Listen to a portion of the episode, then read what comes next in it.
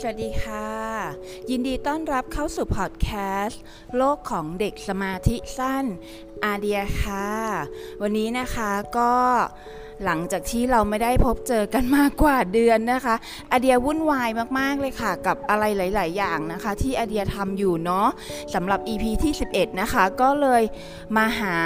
ทุกๆทท่านนะคะ ที่รอคอยเนาะฟังเสียงนะคะ จากอาเดียเนาะเกี่ยวกับเรื่องของเด็กสมาธิสั้นนะคะ หรือว่าวิธีการเลี้ยงดูลูก ๆ เนาะยังไงอาเดียก็ต้องขอขอโทษนะคะ คุณพ่อคุณแม่ผู้ปกครองนะคะสำหรับท่านใดที่รอฟังติดตามอาเดียอยู่เนาะวันนี้อาเดียก็กลับมาแล้วนะคะ แล้วก็สัญญาว่านะคะจะพยายามนะคะ อัดคลิปอัดเสียงนะคะ ลงให้กับพ่อพ่อแม่แม่ผู้ปกครองฟังในทุกๆวันค่ะโอเคสำหรับวันนี้นะคะอาเดียก็จะขอมาพูดในเรื่องของ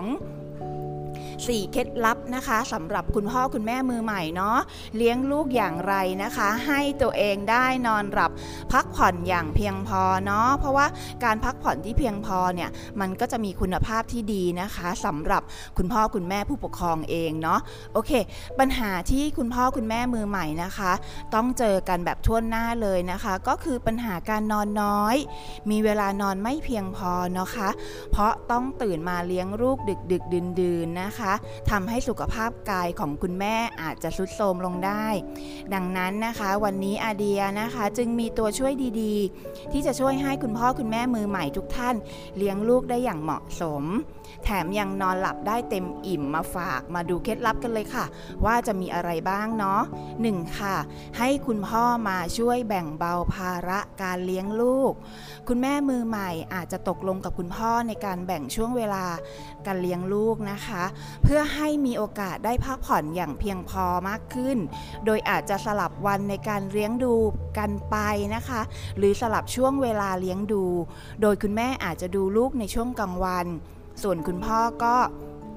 ดูต่อในช่วงกลางคืนนะคะ ซึ่งถือว่าเป็นวิธีช่วยแก้ไขปัญหาคุณแม่มือใหม่ ที่นอนน้อยได้อย่างเป็นอย่างดีเลยเนาะโอเค ข้อ 2 ค่ะ ลูกนอนเมื่อไหร่นะคะ ให้คุณแม่เข้านอนตามทันที หากหาเวลานอนหลับได้ยากนะคะ คุณแม่อาจจะสังเกตช่วงเวลาที่ลูกกำลังผอยหลับเนาะช่วงเวลานั้นแหละ ให้คุณแม่เตรียมตัวเข้านอนตามลูกได้เลย เพื่อให้สามารถนอนและตื่นพร้อมลูกได้ ไม่เช่นนั้นแล้วนะคะ คุณแม่มือใหม่ทั้งหลายที่นอนหลังลูกหลับ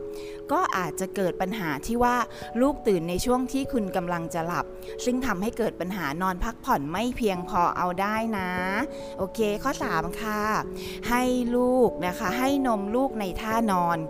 วิธีนี้นะคะจะช่วยให้คุณแม่นอนหลับไปพร้อมกับลูกได้ก็คือ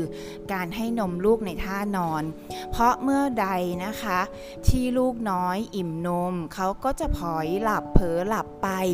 การให้นมในท่านอนก็จะช่วยให้คุณแม่สามารถนอนหลับตามลูกได้ด้วย โดยท่าที่นอนที่เหมาะสมนะคะ นั่นก็คือท่าตะแคงนั่นเองนะคะ 4 ค่ะ สร้างกฎระเบียบการนอนให้กับลูกน้อย ถือเป็นวินัยขั้นพื้นฐานที่คุณแม่มือใหม่ ควรปลูกฝังลูกน้อยตั้งแต่วัยยังเล็กนะคะสำหรับวินัยการเข้านอนโดยการที่คุณแม่ควรกำหนดเวลาที่ลูกเข้านอน เป็นกิจจลักษณะ เพื่อทำให้เขาเกิดความเคยชินในเวลานอนมากขึ้น เมื่อถึงช่วงเวลาในแต่ละวัน ลูกน้อยของคุณนะคะ ก็จะเข้านอนได้อย่างง่ายดายนะคะโดยไม่ร้องกวนใจคุณพ่อคุณแม่อีกต่อไป คุณพ่อคุณแม่มือใหม่ที่กำลังอนละหม่านกับการเลี้ยงลูก และกำลังเผชิญหน้ากับปัญหาการนอนน้อย ไม่ต้องเป็นกังวลใจไปนะคะ ลองนำเอาวิธีเหล่านี้ไปใช้ดู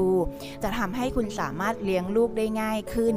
อีกทั้งยังช่วยปรับเปลี่ยนพฤติกรรมการนอนของลูกน้อยได้เป็นอย่างดีอีกด้วย หากทำเป็นกิจวัตรประจำวันนะคะ ก็จะช่วยให้เด็กเกิดความเข้าใจเวลานอนที่เหมาะสม